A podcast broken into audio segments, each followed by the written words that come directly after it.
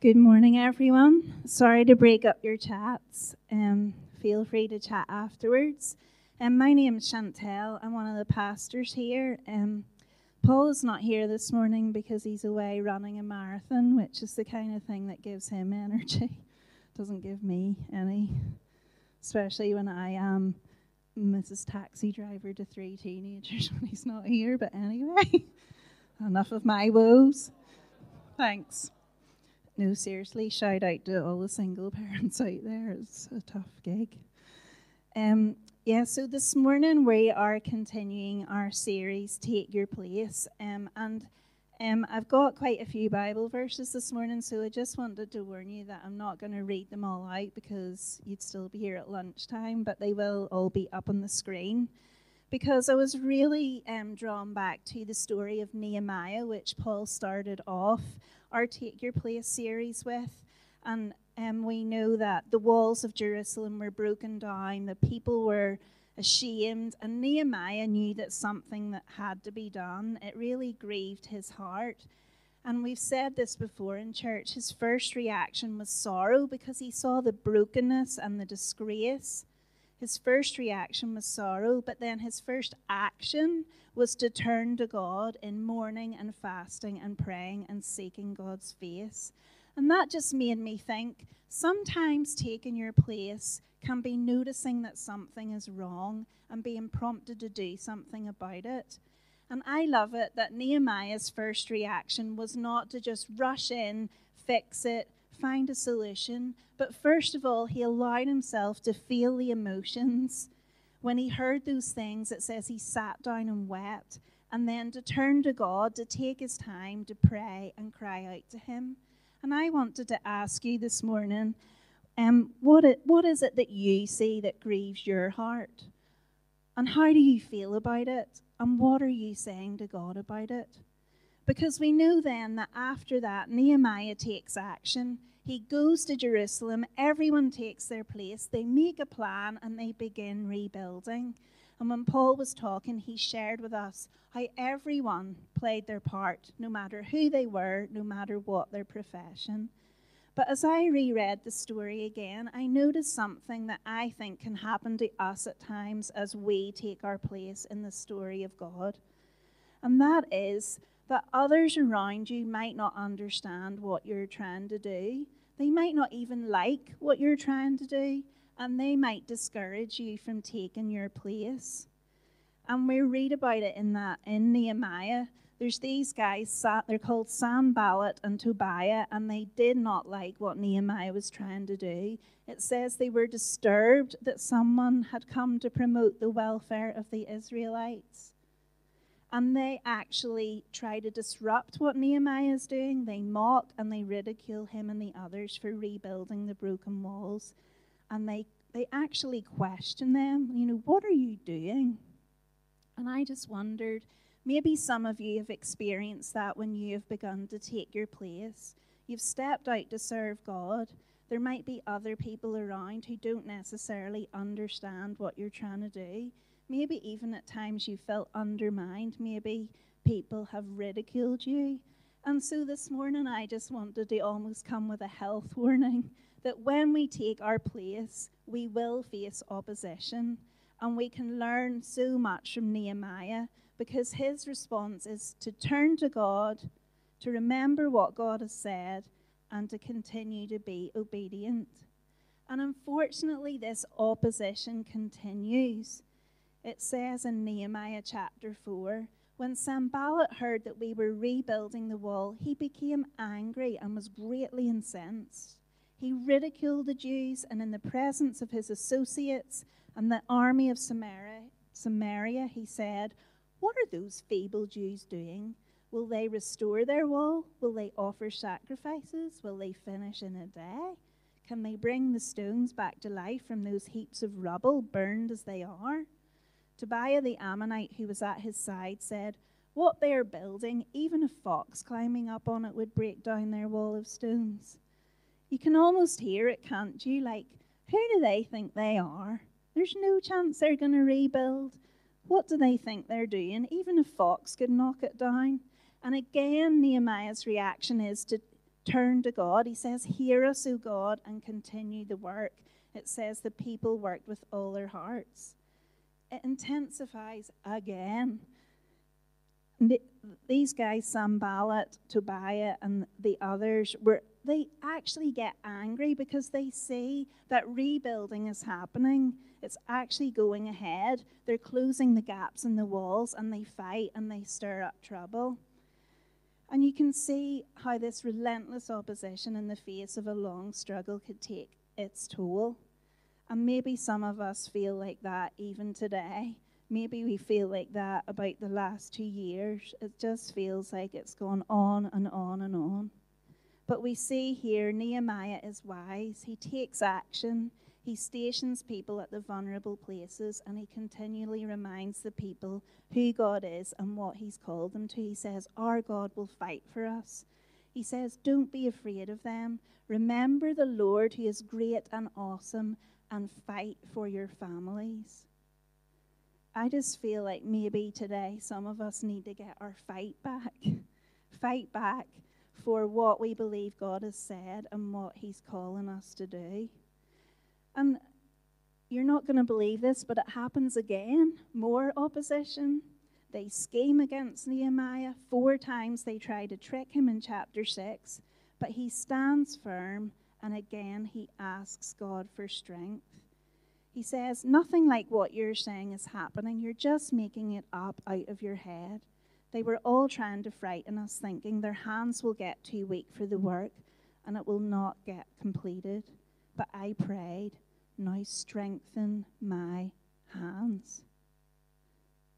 Maybe some of us have experienced this situation. We've taken our place, we've answered the call of God, we've been building something for the kingdom, and at the very least, we've been misunderstood, maybe questioned, maybe discouraged, maybe even ridiculed and openly opposed.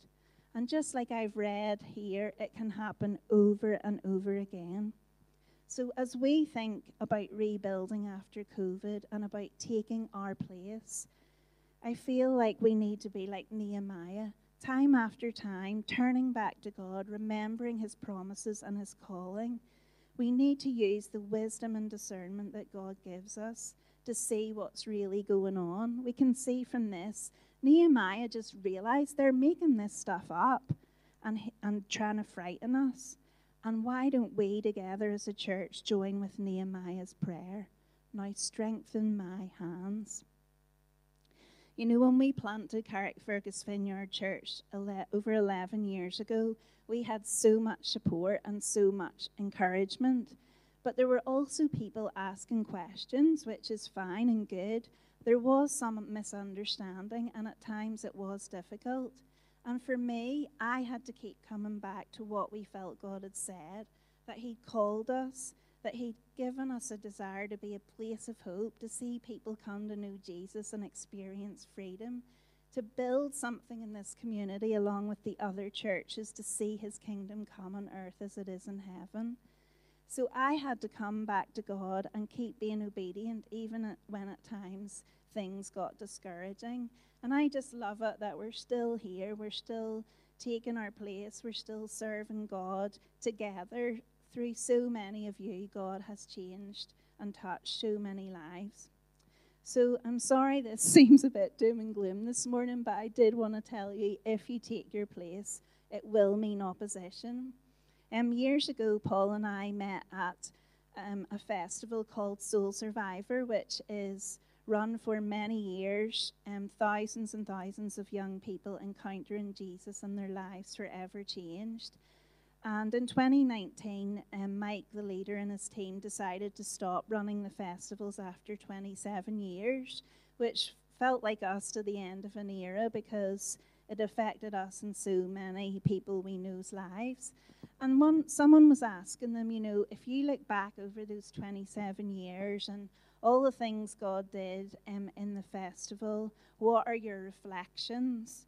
And one of them said, Often we told young people how amazing it is to follow Jesus, how your life can be transformed. But we also should have said a bit more about the cost as well, that it is a sacrifice. And I that just really struck me. You know, we need to be honest. about what it means to take our place. You know, we it says in Ephesians 6, this is like the equipment that God has given us. Um, these verses in Ephesians 6, the armor of God. Finally, be strong in the Lord and in his mighty power. Put on the full armor of God so that you can take your stand against the devil's schemes. For our struggle is not against flesh and blood, but against the rulers, the authorities, against the powers of this dark world, and against the spiritual forces of evil in the heavenly realms. Therefore, put on the full armor of God, so when the day of evil comes, you may be able to stand your ground, and after you have done anything, everything, to stand. Stand firm then, with the belt of truth buckled around your waist, with the breastplate of righteousness in place, and with your feet fitted with the readiness that comes from the gospel of peace. In addition to all this, take up the shield of faith with which you can extinguish all the flaming arrows of the evil one. Take the helmet of salvation and the sword of the Spirit, which is the word of God. And pray in the Spirit on all occasions with all kinds of prayers and requests. With this in mind, be alert and always keep on praying for all the Lord's people. This is God's word to us. It's so powerful. He has given us what we need to fight the battle. And as we take our place, let's strengthen our hands by putting those verses into practice, standing firm against the devil's schemes, and putting on the full armour of God that he makes available to us. So, as we take our place, we will face opposition, and sometimes, as we've said, that comes from other people. But another big part of the struggle, I actually believe, is within ourselves. Remember in Nehemiah 4, those voices speaking out against them saying, They're actually doing this. Who do they think they are? There's no chance they'll rebuild. What do you think? What do they think they're doing? And I was just wondering how many of us have actually heard those voices in our own head? Who do you think you are? What do you think you're doing? There's no chance you'll be able to do that job, help those people, lead that group, pray for that person. You know, what you're saying is meaningless, rubbish. How many of us, if we're being honest, have had thoughts like that? But do you know what I want to say this morning? That is not from God, and that is not biblical. Because as Paul reminded us a couple of weeks ago, we are one body, many parts. And each part, every single one of us, has its own place, its own role, its own function. And God has arranged the parts just as He wanted them to be. We all need each other. Those parts that seem to be weaker are indispensable. So this morning, I want to say to you guys those negative voices and thoughts in your head are simply not true. And if we're going to take our place, we need to learn the truth, what God says in His Word, about himself and consequently about us. This morning, I want you to remember that you are part of the body. You're placed there by God just as He wanted you to be. Every single one of you has your part to play. You're all needed, and like every part of the body, God has given you honor.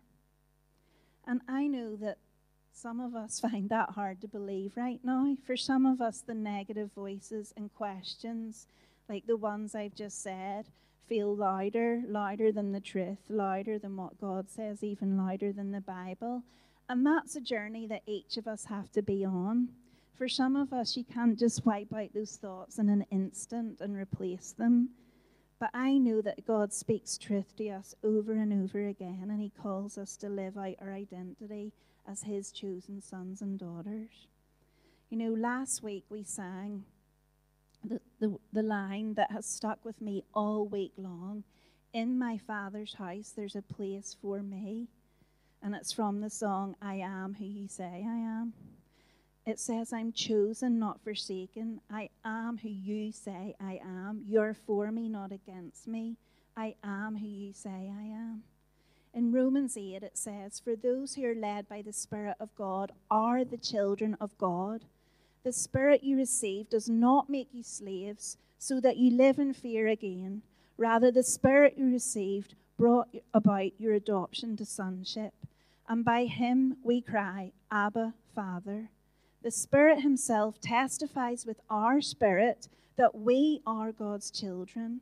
Now, if we are children, then we are heirs, heirs of God and co heirs with Christ, if indeed we share in His sufferings in order that we may also share in His glory. In my Father's house, there's a place for me. Do you believe that this morning? Take your place, it's your identity. If you are led by the Spirit of God, you are a child of God and you have a place in your Father's house. Do you know what God says about you? You're a chosen people, you're God's special possession. You are the apple of His eye. You are a child of God, you're adopted, you are an heir. You are hidden with Christ in God. You are a friend of God, and you're one He delights in, rejoices in, and sings over. I remember when I was in my 20s over in England, I was like just working through some stuff, and this really kind lady took a few times to pray with me, and she gave me a list of verses that's like four pages long, like they're just like a few of them. And she said, You need to learn more about who God is and who He says you are. And she literally told me to write these verses out and spend time thinking on one every day. And I just think it's so important for us to absorb these truths from God's word so that they replace the lies of the enemy and we grow stronger in our identity so that we can truly say, I am who you say I am. And when the enemy comes to plant lies in our minds, does he see a vacant sign or a no vacancy sign? we have to get to the place where our lives are so rooted in the Word of God that we have that no vacancy sign on when the enemy comes to plant shame and condemnation. That's a pretty good point, isn't it? I stole that from Louis Giglio. no plagiarism here. you know, when the enemy comes, and he will come to whisper lies to you, are you so strong in God's word and what he says that he doesn't get a chance to even sit down at your table? You know, we have so many negative thoughts, don't we? I just want to, you know, one for me and one for many of you that you've shared is I'm not good enough or I'm not, not strong enough. But it says in 2 Corinthians 12 9, My grace is sufficient for you, for my power is made perfect in weakness. You know, we don't have to muster up this strength all by ourselves. God is the one who gives it to us. And sometimes I don't know what to do, I don't know what to say, but God guides me and He leads me. And sometimes I look back and I think, oh my goodness, like God got me through that really hard time. And He made that possible. His power was displayed in my weakness because I didn't have it in here from me. You know, maybe that's one of your thoughts. Maybe some of you are thinking, you know, I, I just don't have much to offer. You know, I, I, I've got all this stuff going on in my life, or things are difficult for me. I don't have anything to offer. But in Zechariah, it says not to despise the day of small things. And you know, you've no idea how something really simple can change someone's life and have an impact on them. I've shared with all of you before how someone at church said to me once, You know, you think what you do is not enough, but you are enough. And that really brought me up short. It actually exposed a lie that I was believing and a negative thought that had taken root in my mind. And I was like really taken aback when that person said that to me. It brought me up short. And I'd love to say, oh, yeah, she said that. That was broken. I never believed that ever again, and I lived in this glorious place of freedom. but actually, I still work through that. I still come back to that, what that person said to me, because it's a journey for me and it's easy to slip back into that untrue thinking.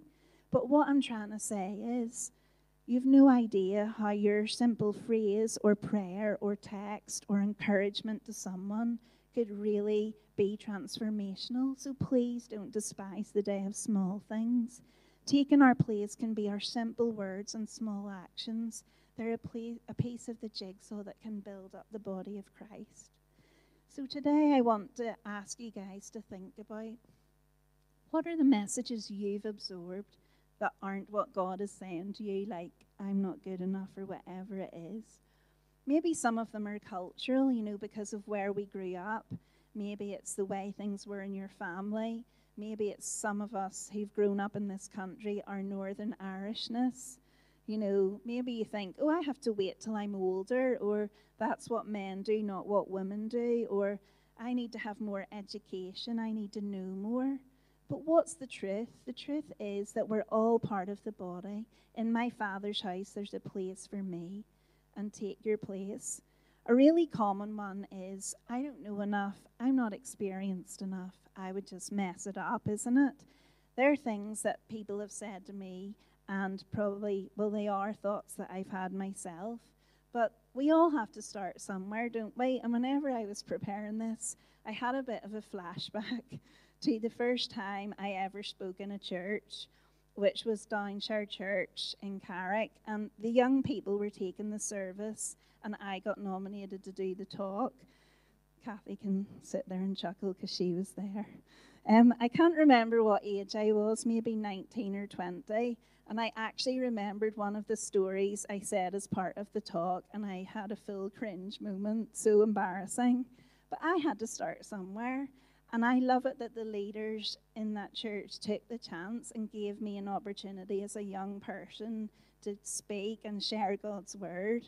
And I didn't know loads at the time, I wasn't experienced. I could have messed it up, but I took my place and I tried to be obedient to what God was saying. And I just think we all have to start somewhere. You know, we compare ourselves, don't we? Someone else could do that better than me. Maybe that's true, but how will we learn and grow unless we try, unless we take our place, unless we take a risk? As we've heard in the past, there's two different ways to spell faith. Faith is spelled R I S K. We need to take risks, and faith is also spelled T R Y. We have to try. Another message some of you might be thinking in your head is you know, I'll take my place when things are more together in my life, when, when I'm, I'm more sorted out, you know, I'm more on the right path. But the truth is, all of us are broken in some way. We're all wounded, and if we wait till we're okay, we'll have a very long wait. I love this description by Henri Nouwen. No one escapes being wounded. We're all wounded people, whether physically, emotionally, mentally, or spiritually. The main question is not how can we hide our wounds so we don't have to be embarrassed, but how can we put our woundedness in the service of others? When our wounds cease to be a source of shame and become a source of healing, we have become wounded healers. And that's a description of every single one of us here. We are all wounded healers. And in our own weakness and vulnerability, we can share with others, identify with others, and bless others. As wounded healers, we can take our place, we can grow as we go, and maybe serve people in a way that others couldn't because our experience and our stories are unique and we can understand what someone else is going through. Um, Jason and Leanne aren't here this morning, but I asked them if it was okay, and because they have been through difficult times and they have had a hard time with infertility. And Leanne has written very eloquently about that journey. And I just know that they are a blessing to many other people. They quietly get alongside people who are going through something similar and talk to them and encourage them. Um, last weekend, they were away at a thing called Rhythm of Hope. Um, there's a girl in England I know who has also um, gone through infertility with her husband, and she just wanted to create a space for Christians who are finding that difficult to come together and be ministered to. Um, and a couple of years ago, I introduced um, them to Leanne and Jason, and they've just really clicked and made good friendship. And Jason and Leanne were able to go over there and be part of that day. And Sarah sent me this beautiful message saying how much God had really ministered to hurting people and how wonderful it was to have the Gordons there with them and how much they had been a blessing on that day. And I just think they're the little connections that God makes in their pain, in their brokenness. They've been able to use that um, to really just get alongside other people and say, I know what this is like, and I want to journey with you, and I want to share myself, my brokenness, and my vulnerability. They are being wounded healers, and we are all wounded healers. And we can take our place. We can come as we are with all our hurts, habits, and hang ups, and knowing that God can take our small offering, what's in our hand, as Paul said, to be a blessing to others. In my Father's house, there's a place for me. Just to finish off with, in 2 Samuel chapter 9, there is a story about King David and this man called Mephibosheth. Probably not many of you have heard of Mephibosheth. Um, someone pointed it out to me many years ago, his story. Mephibosheth was a relative of Jonathan, David's best friend, who had died along with Jonathan's father Saul. Mephibosheth was a man who was lame in both feet and did not think very much of himself.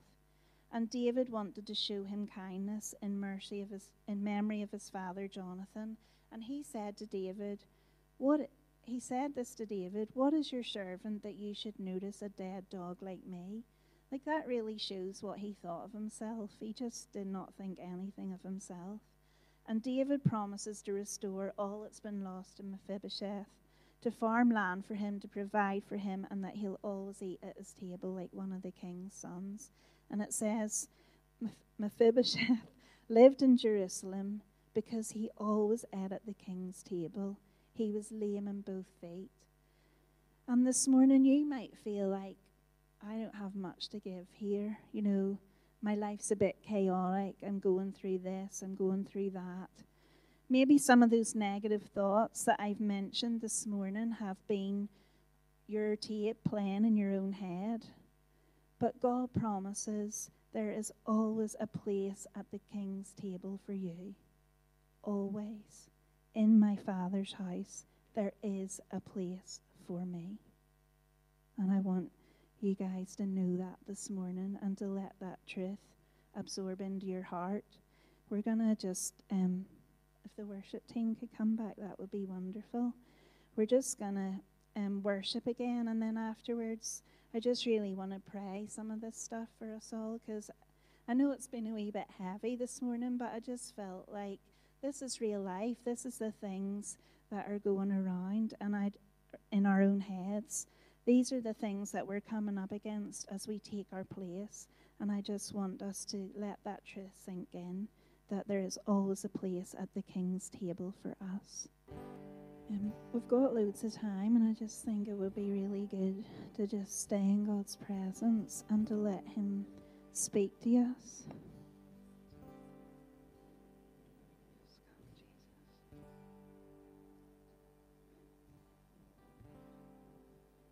There's loads of different things God could be whispering to us right now. You know, some of you have taken your place in the past. You've stepped up and you felt discouraged. You've faced that opposition and it feels like it's just gone on and on. And let's pray again, like Nehemiah this morning. Now strengthen my hands. Lord, strengthen our hands. Let's put on the armor of God. Take our stand against the devil's schemes. Stand firm. The armor's available to you. Put it on.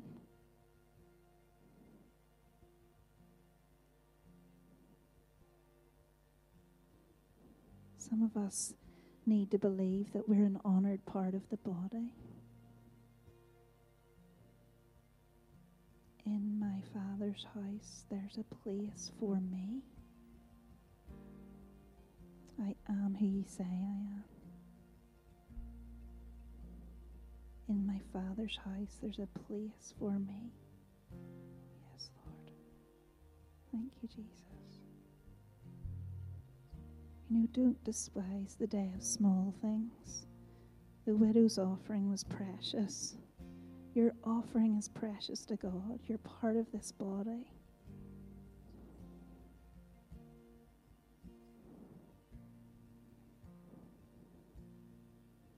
You feel wounded today, but you're actually a wounded healer.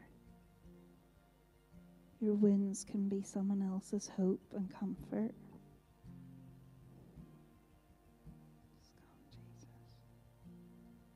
Believe that God's starting to whisper to some of you this is what I want you to step out in, this is what I want you to just try. There's someone I want you to speak to. There's a small thing I want you to do. There's someone I want you to encourage. I encourage you to just do that today. Maybe speak to that person after church, or if they're not here, send them a message. You can be an encouragement to someone else. Some of us just feel broken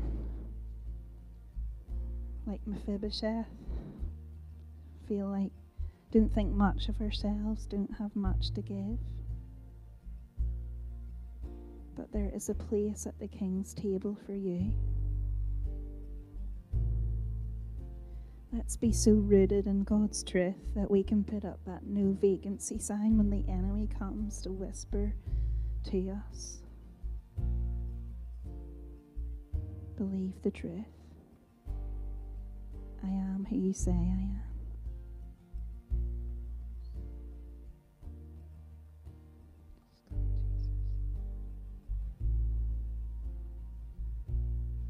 So, Lord, we receive it now. Receive your truth. Lord, would you embed it in our hearts and our minds? That It's more than words on a page or thoughts in our head. It becomes who we are and what we live from. We just worship you, Jesus. We thank you that your goodness and mercy surely follows us all the days of our lives. Surely follows us. Surely follows us. We worship you, Jesus.